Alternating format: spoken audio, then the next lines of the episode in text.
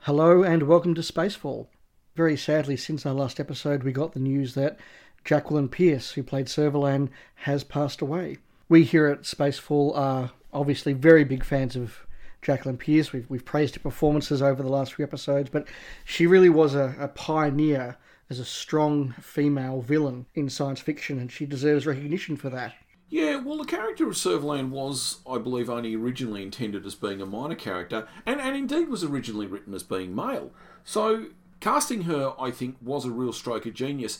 And the fact that they not only retained her, but gave Servalan increased screen time as the series goes on, really is a testament to Jacqueline Pierce's performance, how big her impact she made. And going on from that, when you think about Black Seven and you remember the series, Servalan is one of the iconic images that comes to mind.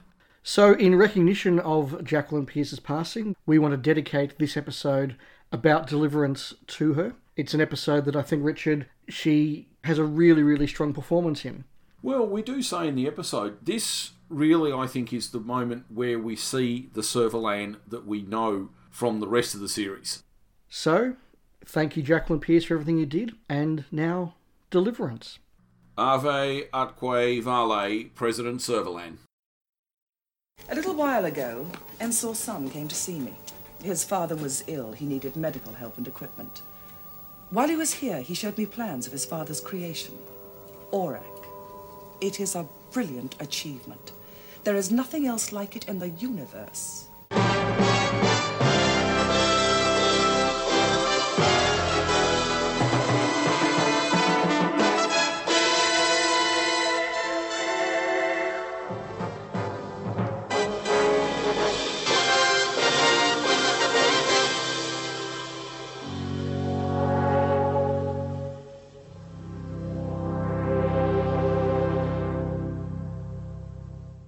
Hello, and welcome to Spacefall, a Blake 7 podcast. I'm Dave, I'm Richard. and this is episode 12 Deliverance.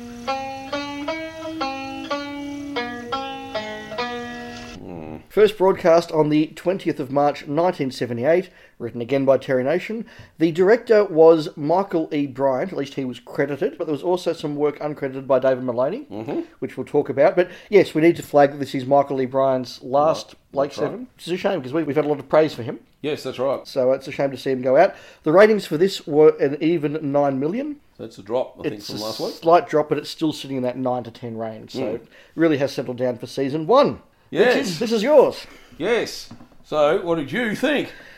I'm actually going to be quite positive about this one. Okay. As you and the listeners know, I was quite down on Breakdown and particularly on Bounty. Mm-hmm. And I made the observation last episode when we talked about Bounty that clearly the production team was running out of time and money at this point in the season. Yeah, and I think they're all tired as well. Yeah, and I did make the point that sort of Bounty was probably the one that really got left aside because they had to concentrate on this last effective two-parter, and I think that actually does show. I think there is a large step up in quality and Deliverance. I think Deliverance is quite quite easily the best of these last four. In my Yeah, that's probably fair. um, I think it's actually quite a good episode. There is a lot more going on than I expected and than I remembered. There are some really good performances. There's some really good lines. I think Chris Boucher's work shows through here in the scripting. That's my initial points. Got a couple more comments, but first of all, what did you think, Richard? I perhaps didn't get quite as much out of it as you did. I was certainly entertained by it. I don't think it's a bad episode. When we discussed Breakdown, I got a bit more out of Breakdown. Yep, so yep. I do remember watching this uh, on the ABC all those years ago and sort of buying into the what is Aurak setup. So, as we've said a few times during the podcast, I mean, these episodes weren't really made to be picked apart 40 years on. So, really, disassembling it in some ways is not the right thing to do. But I did have the note here it is very much a setup episode for the finale. Yeah, I had the same note as well. It's something we're going to come back to, I think, over the next few episodes because, at the very least, Deliverance and Aurak are unquestionably a two-parter. Yes. uh, they can be very easily watched, watched as one story. I mean, today they would be a single episode, but That's right. And in fact, I mean, you could argue that it's in fact part one of a three-part if you count Redemption. Mm. And indeed, those three episodes, Deliverance, Aurak, and Redemption, were put together on the Yes, third on the compilation tape. compilation tape, that's and right. Mm-hmm. as a two-hour piece of Blake Seven, that actually I think works best of all the compilation tapes because, with the exception of the fact that there is a very clear change in design aesthetic in season two, that story actually flows really, really well. the compilation tape left out probably what's a lot of the padding, I think, in all the episodes, but particularly in this and Aurak. Unfortunately, it also left out the rather excellent scene with Servalan and Travis. So Yeah, that is true. It's something I want to return to a bit more next episode when we talk about Aurak, because that's the one that really got cut down. yes, The final general point I want to make is that, yes, whilst I was enjoying this, it does have some really cool sci fi ideas that I think helped keep my interest. Hmm. Okay. And, and so, yeah, there's. It's not an episode I've watched for a very long time. It's not an episode I naturally drag off the shelf. no, that would be true as well. Yes. My opinion of it has really improved coming back. So, yeah, good. So, Excellent. what have you got for us this week? All right, well, I broke this down into three main sections. Now, I called them Servalan, Ensor, and Megat. Gee, I wonder why. so, if we start with what I've called the Servalan section, which is obviously her plan and really the setup about what is Aurak and what this unfolding deal is that she's done. Yeah, and can I say the opening few minutes of this I thought was incredibly good. It's very tense. The tension ramps up. You get two people in the little spaceship. Where are they going? What are they doing? It's all a bit of a mystery. They don't know each other. Then they have some problems with the ship. It pulls out of control. Then it explodes, etc., etc. I actually, and all the while it's intercoming with Servo and just sitting there watching all the time. I was really actually quite engaged by that. I thought it was a really, really strong opening. Yeah, I thought that was nicely done. You said with Servalan watching the moment, she's obviously really, really focused on what's going on because she's got that little view screen in her Yes. office and she cancels the council meeting or whatever it is. and she's on edge. She's she's Hmm. not the calm Servalan that we mostly see. There's a real sense of trepidation and nervousness in her Yes, th- performance. this is something that has to go to plan. yeah, We probably should talk about the plan because there is obviously two plans happening here. We have the Ensor plan, which is clearly that Ensor Jr. will head back to the planet with Marriott and do the surgery. Marriott will be a hostage, and then once the deal for the mysterious Aurak is complete, he'll then be returned to the Federation, and they presumably head off into the sunset with their money. Serverland, of course, has the bright idea that if the surgeon never gets there, yes, for the audience, it's very much what is Aurak, all these mysterious hints. It is clearly something very valuable. It's clearly something that's been hinted for a while. Yes. It's something exceptional. and unequivocally valuable because Servalan doesn't hesitate in saying it's worth 100 billion credits. No. While he was here, he showed me plans of his father's creation, Aurak. It is a brilliant achievement. There is nothing else like it in the universe. And he wanted to sell it. Expensive, Travis. He wants 100 million. 100 million? Are you sure whatever it is is worth that much? It's worth 10 times that much. But this is very much a setup for the audience that she obviously knows more about what Aurak is than we're expected to at this point. Yes, It is also, I think, fairly clear that obtaining it for the Federation, I think, is perhaps not really on her plan.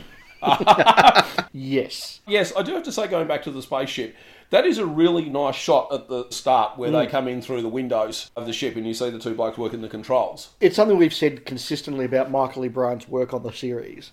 He's always looking for a slightly different or more innovative way Hmm. to do what could be a very basic static shot, and that certainly comes through in that intro. Yes, Yeah, and of course we do get to meet the crew and they're interacting with each other. That's quite an interesting little scene. They've obviously just met, getting to know each other. You know, they're stuck in this cramped spaceship. And this is the point that I really wanted to emphasise. And I contrasted it with Breakdown, where I, you know I was critical, and one of my criticisms of Breakdown was that the characters never felt like real characters; they were ciphers. Whereas, even in this one scene that we get with Ensor Junior and Marriott, you feel like these are real people. They've got emotions, they're nervous, they've got personalities, they're interacting in a very natural way, and, and that to me does lift this episode and its characters a step up over the last couple. And I think the script has had that extra bit of work by Chris Boucher, and it does show. That's a good point. Of course, we do get the thing here that the Ensors are obviously extremely paranoid about security. Yes. and about being discovered. They've obviously clearly told Serverland where their base is, but Insel won't even tell the bloke sitting next to him in the cockpit where they're going. No. It's all a great big secret. Of course, we do have the moment where they temporarily lose control of the ship, and they get a nice emotional moment where, you know, Marriott's quite scared, obviously, that something's going to happen. Insel clearly is also quite concerned, but he finally gets the ship back under control. And then there's an explosion Yes. we mentioned a moment ago that Servalant has double crossed them. There is the point here the Ensors, although they're paranoid and security conscious, have obviously overlooked the fact that Servalant is quite willing just to kill a senior member of her staff to put her plans in motion. It is. I mean, we'll talk a bit about perhaps some of the implications of Ensor's plan when we meet Ensor Senior next episode. Yes. And I think there are some potential twists that could have been there. You're right, they haven't factored in Servalan's ruthlessness, but on the other hand, there is, I think, with this point, a certain amount of desperation from them as well. Like they can't sit there and not do it. At some point, they have to get a surgeon to them. Yes, that's right. Now, obviously, and this perhaps is leading into the second part of our discussion, but the ship crashes. The Liberator just happens to be standing nearby. Marriott is killed, and Ensor is rescued by the Liberator team. And, and can, I, can I just make a couple of points and observations I made just around the end of Marriott's little arc there? Again, there's a lot of really nice detail that really Hmm. helped to elevate this episode for me. There's stuff like you hear the sound of the pressure changing Yeah. when they open up the life capsule. Yes. Marriott's ID isn't just an ID. Blake actually goes through and, oh, he's got a picture of a wife and two kids. Hmm. You know, again, making him feel like a real person. And I also like the way that Avon has that moment of humanity where he sort of says, oh, look, seal up the capsule, you know, let, let this guy rest Yeah, all those details are unnecessary, but they are what contributes to making this feel like a real piece Yep. of drama. Just to obviously finish off the section with Servalan, we then, of course, have what I think is the best scene in the episode where she then has her conversation with Travis. She does her little calculated insult. She makes him wait and she's you know, got her head down, just ignoring him. We see that he's not really broken, but he's certainly been somewhat cowed. Yes, he's been beaten. You've lost some of your fire, Travis. Whatever happened to your pride? My pride, Supreme Commander. I ignored you. A calculated insult. You obviously recognized it as such, I did. and yet you remained silent. There was a time when you wouldn't have taken an insult like that from anyone. And it's deliberately done to be a contrast with his first scene in Seek Locate Destroy, where he does push his way through Mm. and bounds into You know, the just Servant's strides office. in and stands there, hands on hips in front of her desk. Exactly. Yeah. Mm. It- It's almost filmed from the same angle to really emphasise that rhyming of the, of the moment. Yeah, as we said, he's not broken, but he is really at a point now. He's been humiliated by the fact there's been an inquiry. She stripped him of all his duties and responsibility, and she makes the point that he was expected to resign the service, but he really can't because it's his one chance to get Blake. And you sort of get this idea that really, without his uniform and his authority and his position, he really doesn't have anything else going on. No, you can't imagine Travis sitting at home with his dressing gown, indulging his hobbies or something, can you? No, that's right. You know, binging on Netflix. On that little space portable glasses device thing. no, Um, no, but you're right. Travis overtly says, "I want my command back," mm. and everything that he does in this episode is all about getting Serverland to give him his command. back. what he wants. Yeah, His obsession really comes through in this conversation. And Serverland outright says, "You are obsessed with Blake," and he says, "It is my right." And then, then she goes on to sort of say, "Well, that's all very well and good, but today's topic is not Blake." no. it's not implicitly stated, but it is implied in her conversation that executing the ORAC plan is the price Travis must pay to get back to Blake. Yes. This seems to be another quite calculated attack, obviously, by sending Marriott off as the expendable. He's obviously quite senior. We learn later he has a security clearance for anywhere in Space Command.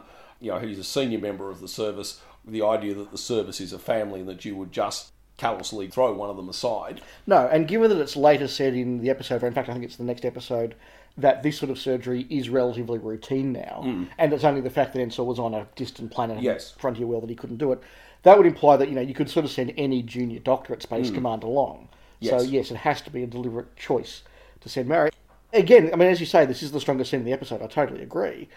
And that moment where Travis realizes that it was Marriott and what's going to happen to him and his family. Yes, more importantly. Mm. Yes. Yeah, there's a real moment of humanity from Travis. What's the matter? Marriott, What about him? his disappearance. There may be questions. In 12 hours, I shall have him posted as a deserter.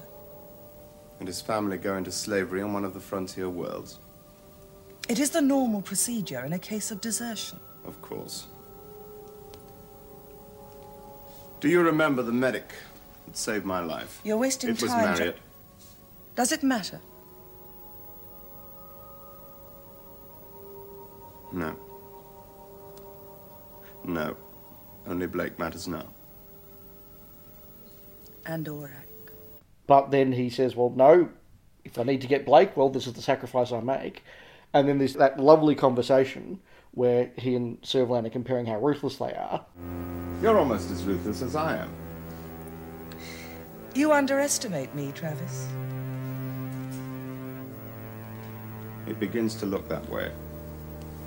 He is clearly bothered by what is going to happen to Marriott and particularly Marriott's family. But this is the scene really where he makes the progression that ultimately, no, Blake is all that matters to him. And on that, it's also a lovely moment as well of reinforcing why this federation that Blake is opposing is an evil force. In this idea that if you're a deserter, it's not just you who gets punished; your family is punished, which is a very modern times something you would think of, you know, with the North Korean regime, for example. That's right. This is also, as we said in that little clip, this is the moment where he realizes that he has totally underestimated Serverland. Yes. But what's important in this scene as well is that Serverland has very clearly and outright states Aurak is more important than Blake. Yes. To the point that if she was given, you know, door A and door B, and behind one was Blake and behind one was Aurak, she would go for Aurak. Yes, that's right. Which, given that all we've seen Serverland do for the last season is hunt Blake, just shows how important this Aurak thing must be to her. Indeed.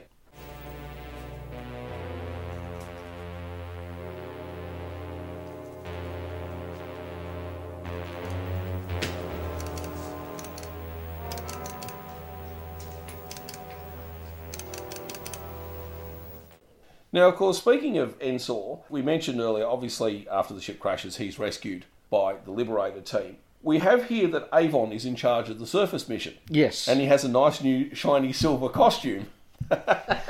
It's a point I noticed. We really have started to move quite a way away from their having their Robin Hood surface gear costumes, but we are still at a point where they still do get dressed up to go down to the planet. They do. Avon is in charge of the surface mission and really just takes the opportunity just to give that little needle to Blake that he might prove to be a better leader.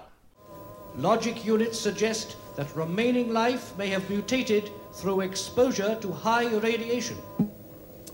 None of which sounds very promising. You sure you want to go down? Are you afraid that I'll be able to cope with it better than you? No. Well, perhaps you ought to be. But Blake obviously doesn't rise to the bait. Yeah. There is obviously, while they're running around on the surface of Cephalon, there is a bit of sort of dramatic setup for the rest of the episode. We see the scavenger trailing Jenna and Gan. Now, I have to say, that is not very well shot. They walk right past him, basically. he just suddenly appears in view. That wasn't very well staged, that. No, but we have almost got the planet of the Terry Nation cliche here. Yeah, pretty much. We've got the devolved society. We've got lots of radiation. we've got primitives walking around in skins. All we need is a countdown clock, and we'll probably have the. We get one of those too when they're That's, about true. to launch That's the rocket. true. We do. We do. yeah, this is Terry Nation really going back to the well on this one. And of course, in another bit of setup, with another bit of what's going on here, Gan and Jenna walk past the door and suddenly the spy hole appears. Yep. Somebody's watching them. Of course, they rescue Ensor, as we said. They teleport back up, but Jenna is missing. Yeah, it's interesting. Kelly notices that Jenna's not there straight away, which makes sense because she's the one teleporting them up. So she's she says, "Okay, I'll teleport up Avon and Villa. I'll Yep. teleport up Jenna and Gan. Oh, hang on, Jenna isn't there. I'll keep trying." Yes. Blake doesn't notice. No, it's not really a case they don't know. I mean, look, obviously they're more concerned in carrying Ensor down to the surgical unit. And if you were being generous, maybe you'd say that Blake does notice, but can see Kelly still trying to get her back Yes. up and sort of leaves it to her. Yes, at the moment, but no, she doesn't teleport back up. And that's quite an interesting little effect too, where they have the teleport just sort of the flare, but nothing happens. Yeah, yeah, I, I like that. That's a nice little bit of detail. But yes, the moment when they do discover that Jenna is not back, and Avon sort of says, "Oh well, I guess we better go back down for," and Blake has that. I think you'd better. Yeah, that's a really nice implied threat, and it does sort of show that quite hard edge to Blake, really. The, the look Paul Darrow gives, Avon sort of realises he's blown his chance to show how good he is. Yes, and Blake isn't willing to allow him to get away with being noble. It's all right. I'll go back down. It's like, no, no, you didn't have a choice. You're going back Yeah, down. that's right. Now, we'll talk about the second segment on Cephalon in our last segment, which we thoughtfully called Megat. But they don't actually seem to really treat Ensor other than give him something for his pain. He obviously is desperate to get to his father with the power cells. We have the moment where he's in the surgical unit. He then overpowers Callie, and we have the whole stuff on the flight deck where he's got the gun to her head, and they have to leave for Aristo immediately. I really do like the way that Ensor Hmm. Jr. is portrayed in this because he doesn't come across as a nasty guy. he doesn't come across as a cipher. This is a good man who's Yeah. just utterly, utterly desperate to save Yeah, his he father. does. I mean, he doesn't want to hurt them. No. So you get that combination of guilt and desperation in effect. Actually, I thought Tony Corner was really good Yeah. Hmm. in this. Yeah, very good. But you notice Blake again sort of shows that harder, more ruthless side. It is a case, you know, you better be very careful because it's one moment and we'll jump you. But again, your sympathy has to be with Blake because it is possible to do both given the speed of the Liberator. Yes, but of course, Ensor says he can't take that risk because he doesn't necessarily believe them. No. And I have to get back to my father. He's dying. It's a scene that I remember being a kid as being really quite dull. But, Yeah. but watching it now as an adult and seeing that depth of character in it, I actually appreciate it a whole lot more. Hmm. We should note as well, Kelly does get to play medic. She's not very good Yeah, at it. yeah, yes, Uh, again. As you say, all she does is give him a tranquilizer and some sedatives. But Yeah, I, I don't actually seem to do anything else to even assess what his injuries well, are. well, I, have always assumed his injuries must be sort of you know internal injuries, you know, punctured lungs or ru- Hmm. Whatever. ruptured Yeah. somethings, and and I don't imagine that anyone on the Liberator crew would really know how to do that. well, I don't know, considering they were willing to try brain surgery a couple of weeks ago. Yeah, they, they quickly abandoned that idea though. But Ensor obviously collapses and dies. And they're very much left this whole setup. What is Aurak and really what is something that the Federation is willing to pay 100 million credits for? Yes. Very much set up for next week. And a final point I want to add on this sequence is that we do get some of the most wonderful shots of the Liberator in this part as well. That full size Liberator model, Yes. very slowly turning, changing course. You really get to appreciate just how good that model is in this episode. Mm, yes, indeed. But we're on to our MeGAT segment. Yes. Now, I had the note here. This is entertaining, but it is really sort of the B plot to give the other regular something to do. Well, I made a couple of notes on the timing here. We don't meet MeGAT until 31 minutes in, and the power is turned on. They start doing everything at the 40 minute mark. Right. So it's actually only nine minutes from meeting Megat to turning the power on, and then that very quick coda when they launch the rocket. Yep. So she's only in it for about 10 minutes. That was probably long enough, I think. Look, I actually think it is something that doesn't overstay its welcome, but I agree if it was any longer, it would very quickly do so. Yes, ha- had this been half the episode, uh, yeah, I think this would have got tedious pretty quickly. We, we probably should talk about Cephalon because it's set up in the opening scene with Ensor and Marriott that it was a major centre for that sector some time ago, but it, as again with the Terry Nation trope, yes, after a war it's regressed to the primitive. I got the impression it's obviously some way clearly outside regular space traffic or whatever. Yeah, it's somewhere that Marriott, for example, has never heard of. Mm. The Liberator is sort of creeping around that area, and I, I would get the feeling the Liberator would stay quite away from the, you know, the Federation space lanes when it's not doing Uh, until something. they're ready to come and hit something. Yeah. Perhaps more set up. It's flagged that, as we said in our Terry Nation trope, Cephalon has high background radiation. Yes. Although they stopped mentioning it about halfway through the episode. Avon has his line about when they realise they're trapped there. Well, given the radiation, you know, we're all in trouble. But And this is something that I noted again helps to separate and delineate Blake Seven from other sci-fi shows, particularly like Trek, Hmm. where these are a bunch of amateurs. So if this was your Trek or Space 1979 or, or Babylon 5 or one of those ones where you've got a professional crew, Yep. so it'd be, okay, well, we have radiation, therefore we have these procedures, we have this countdown, da da da Yep. da. Whereas these are just people going, oh, there's radiation. Mm, I guess we don't stay down there too long or something. yeah, And they, they don't actually manage that in a professional way. no. We did mention about their trap down there. We have yet another example of the Liberator Yes. moving out of communication range. Yes. Although, at least, look, there's not a last minute rescue this time. there's some good stuff. Like I mean, the primitives at least get to do something. Clearly, allowing at least one of them to speak would have meant paying more money. Yeah, that is true. obviously, But I like the fact that Jenna is actually allowed to free herself and get away at least briefly, although it is no doubt just padding.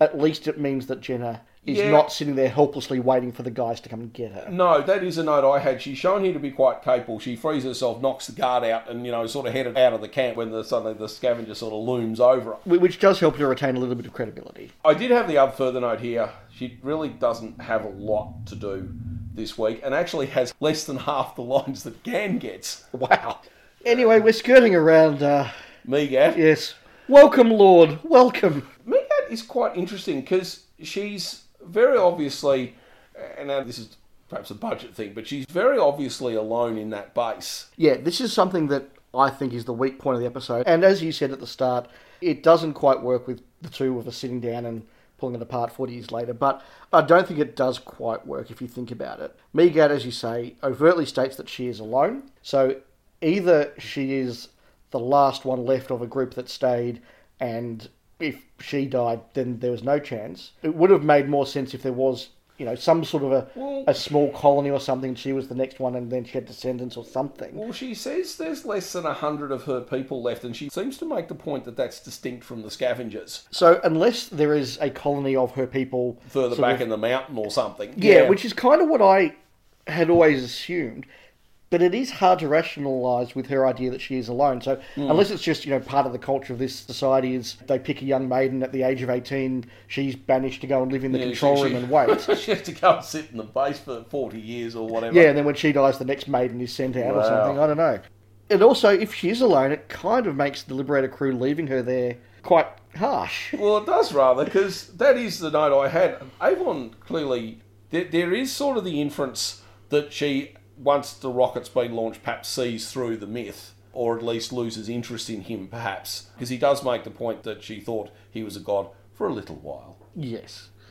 But yeah, he basically just, well, okay, that's fine, I've launched your rocket, see you later. Yeah, so unless she's got a small colony to return to, does she just spend the next 40 or 50 years sitting there doing nothing? Yeah. But that all said, it is a lovely sci fi idea what's going on here. Mm. And it does actually link thematically very nicely back to Time Squad, where you've got a different application of the same technology the brew units, the Yep. dormant cells. And it's a really nice 70s sci fi idea of we know our civilization is crumbling, so we're going to put together the race banks and start again afresh. Uh, Yep, on a new it- it- planet. Yep. yeah, it has that cliche slash conceit of the only dude who knows how to activate the rocket gets killed before he can press the on switch.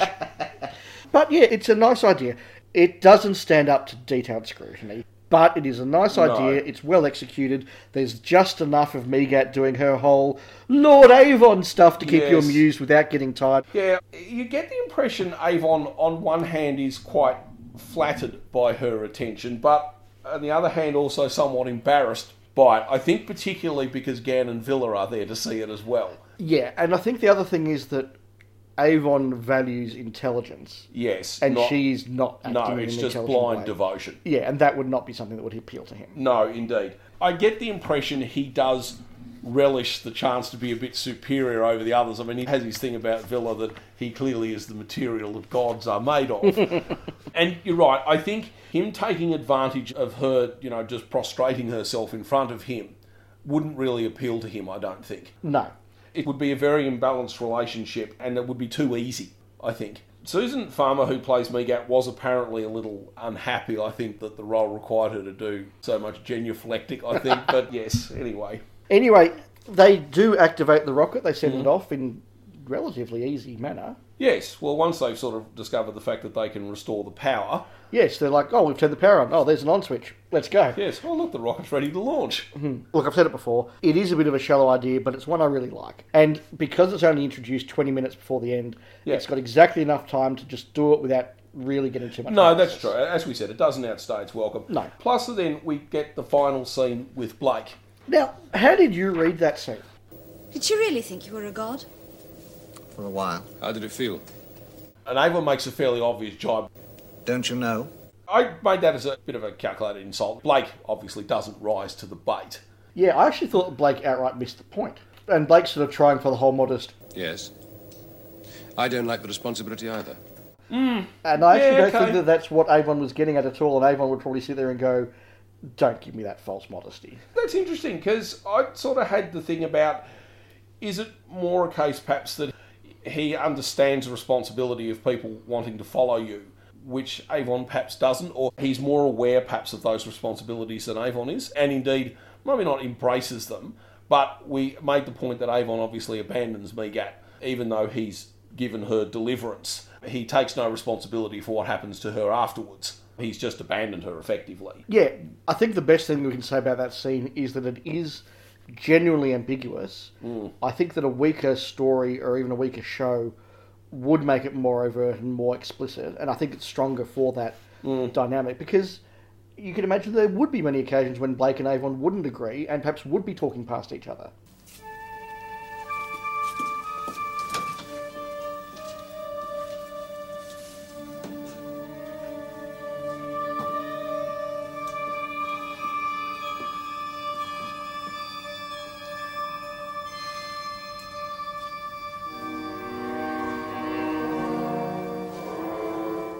So that's sort of the episode, I guess. No, the episode stops fairly abruptly because it, it really is part one of part two, and It is. it has everything apart from a slide that says continued next week. Just a couple of quick production notes before we go into our regular segments. We said at the top that the director on this episode was credited to Michael E. Bryan, but there was some uncredited work by David Maloney.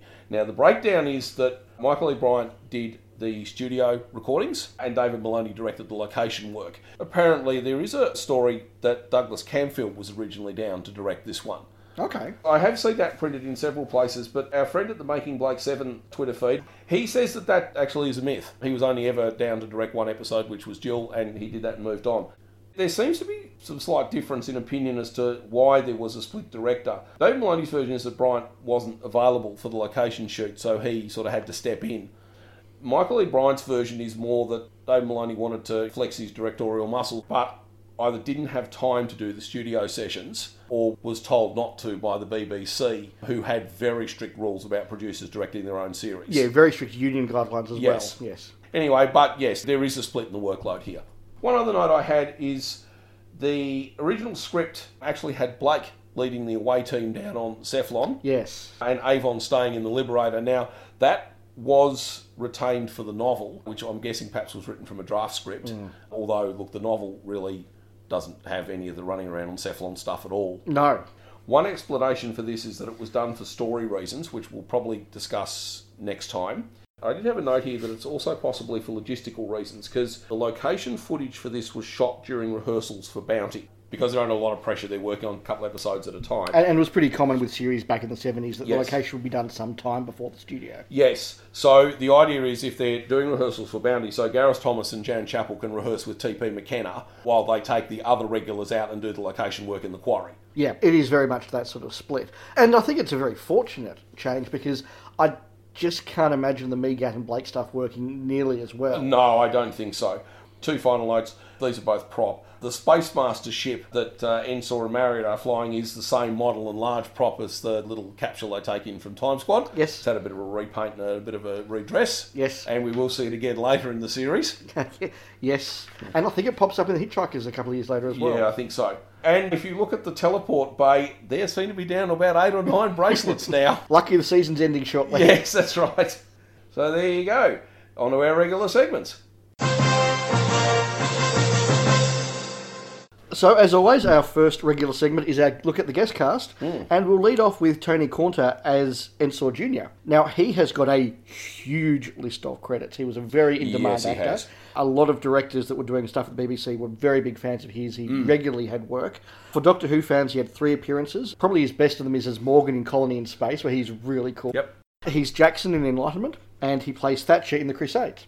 Okay. So he had three appearances there. One of his earliest works was in the big 1966 David Copperfield telemovie. Yep. Uh, he was in the Queen Street Gang as a regular. He did an episode of The Avengers, Ace of Wands, Catweasel. I know you're a fan of that. Richard. Yes, yes. He was Friar Tuck in the series The Legend of Robin Hood. He was in Juliet Bravo, but his biggest credit has to be 565 episodes as Roy in EastEnders. Yes, and I I think he actually was voted one of the most popular when they did their most popular character Yes. of, the, of the series run. I think he was voted certainly in the top twenty. I think. He was. So, yeah, a very big part in EastEnders there.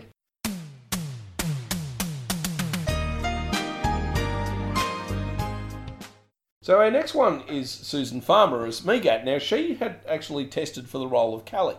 That's right. Mm. This actually is quite late in her career. No, most of her work's actually in the 1960s. She's got a huge number of credits there. Yeah, she did a lot of work for Hammer. She did. She was also in 633 Squadron, Yep. Mm-hmm. which is a fairly famous World War II movie. Uh, the 1965 Sherlock Holmes, Rasputin the Mad Monk, and an episode of UFO. But she was doing lots of those play for today type stuff. Yeah. Quite prestige, high drama stuff for television. Her brother Michael Farmer is actually life peer the Lord Farmer.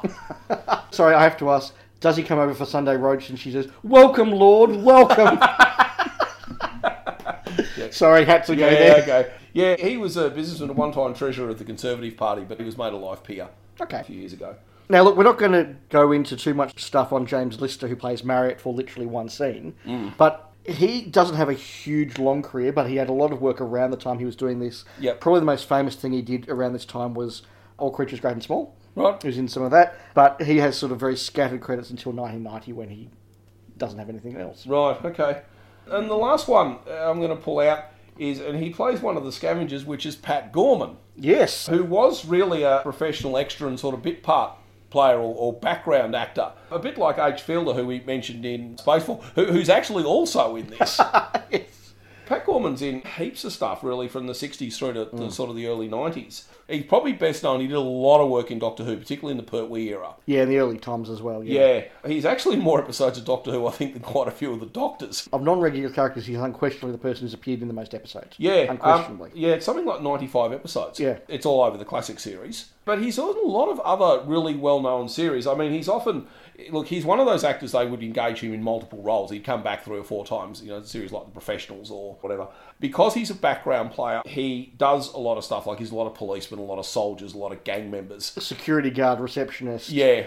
But he's very recognisable. You watch a lot of British TV sort of around the 60s, 70s, 80s. He's in a lot of stuff. He is. There you go. There you go. Now, our next segment is the Liberator Database. Uh, so I had a couple of points here that we needed to uh, just add to our collection of Blake Seven Universe. We have the introduction of the concept of high impact unpowered survival modules or life capsules. Yes, that's right. Now we have had life capsules mentioned before in Mission to Destiny. Yep. But they are something that is recurring. This is the first time we see one. hmm, We mentioned that Gene Banks Gann specifically mentions the projectile that they took on board. Nice shout back to an earlier episode, and actually uh, quite unusual, I think, for a series at this time. Really, they refer to something that happened nearly two months ago. Yes, and it is reflective of the fact that the Blake Seven production team were actively putting together a Bible of all this collective sort of stuff. And you see that again, I wanted to give a shout out to some of the teleport stuff. We again see Callie this time using the correct teleport sequence. The Paul Darrow the approved. Paul Darrow sequence. approved sequence. Yes. you mentioned before the effect of the teleport being unable to bring somebody up. Yep. And just the little line there where they're about to bring Ensor up to the Liberator and they ask, well, will he live through the teleport stress? Hmm. Mm. And that's the first time we've actually mentioned that teleporting is perhaps slightly stressful on the body. And Yeah, and a bit dangerous. Yeah. Yeah. A couple other notes. We sort of on prop watch again. Callie has a little entertainment unit this week. Yes. And we actually hear it playing music this time. Yes. Yeah. Not, not sure that that's a good idea because the music is a little bit dated, but that's Yeah. okay. Uh, we're going to mention that the Liberator can receive subbeam, Yes. which is a type of beam that is useful when the plot requires you to talk over long distances. Yes, that's right. One note I did have. This is the first time we see Avon kill someone. Oh, When cool. he shoots one of the scavengers. Yep. Okay. There you go. Noted. Our next segment is It Was the 1970s. So a couple of points I had to make here, and they're very much just about the technology that we see. The rocket technology is very 1970s. Yeah, a chemical rocket. Yep. Yep. And something that's really odd is that when they activate the power and do the takeoff, suddenly there's like people talking. Yes, like mission control Like voices. mission control. So I don't know whether somebody in the special effects department or the audio effects department just said, "Oh, it's a mission control. We need to have you know people doing the whole you know, ready to go, activating, time, time, time, time, time, Mm, and watching the scanners and whatever. yeah, or Yeah. whether whether the computers are talking. But it just is really Oh, I, I incongruous. assumed it was meant to be the automated systems, but it is. It's very strange. Yeah, yeah, You notice that they have a fairly laborious sequence where they're talking about there's still power in the consoles and maybe they can power them up and they're going to do that. Whereas I think a modern sci fi now would just show the flashing light, oh, look, there's still power, rather than explain what it is. But that's really a bit of a nitpick. yeah. No, fair enough. Yeah. So now perhaps on to our slightly lighter segments, the first of which is Gan Watch.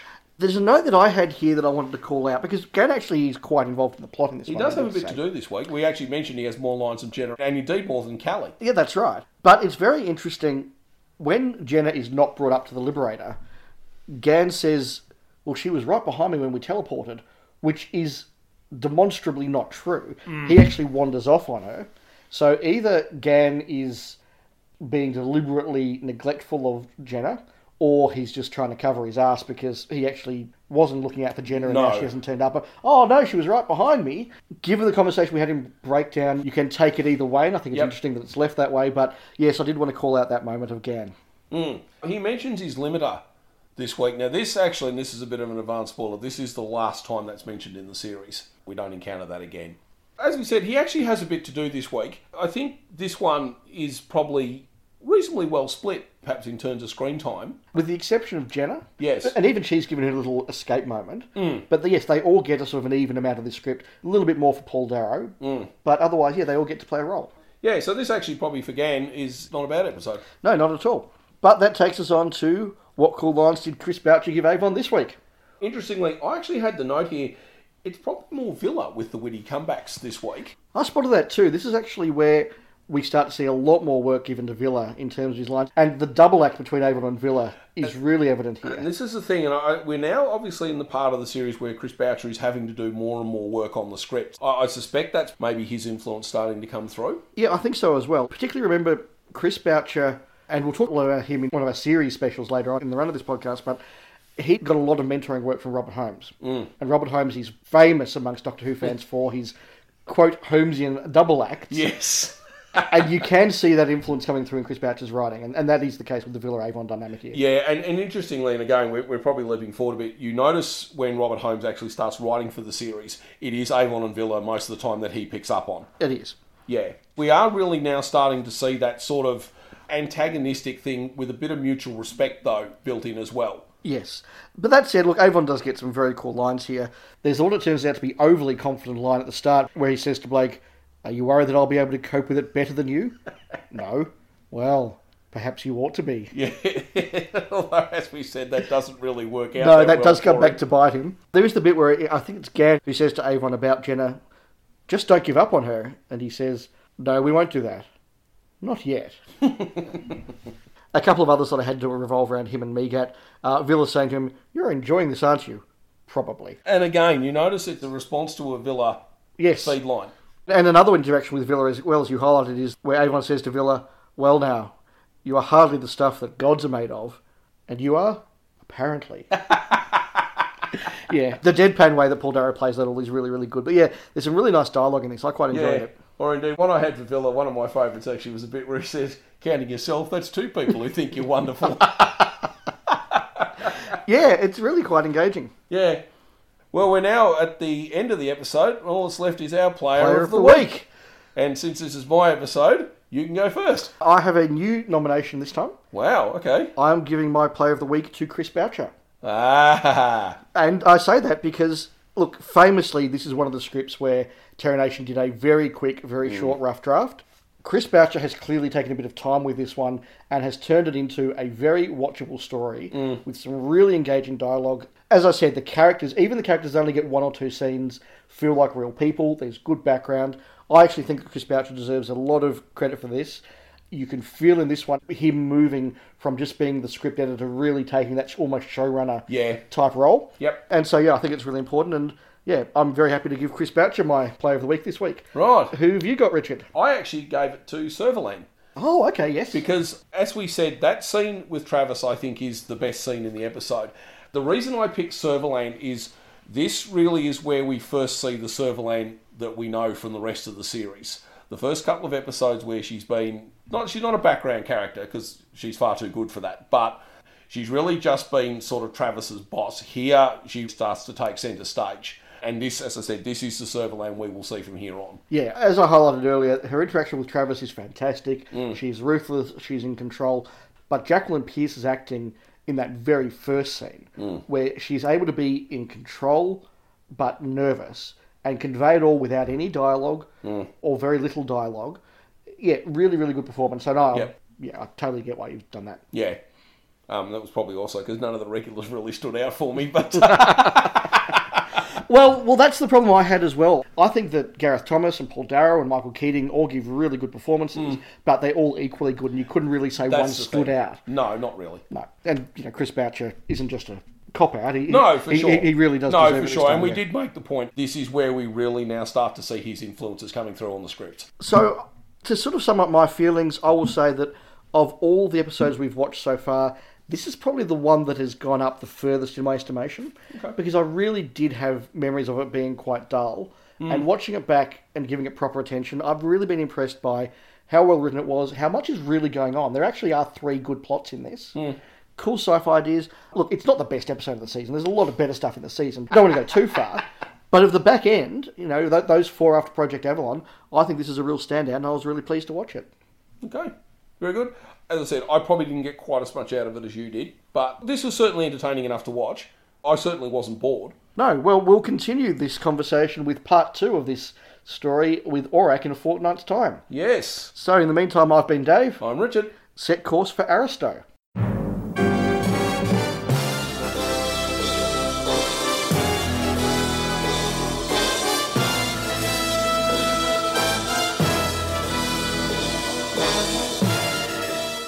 Thank you for listening to Spacefall, a Blake 7 podcast, recorded in Australia by David Kitchen and Richard Nolan. If you enjoy our chat, please subscribe and leave a review. We can be contacted by email via spacefallpc at gmail.com. We can also be found online at facebook.com slash spacefallpc and on Twitter at spacefallpc. Richard and Dave also co-host the Goodies Pirate podcast, and Dave co-hosts the Doctor Who Show podcast, on which Richard also appears from time to time. We'll be back in a fortnight with more Blake 7.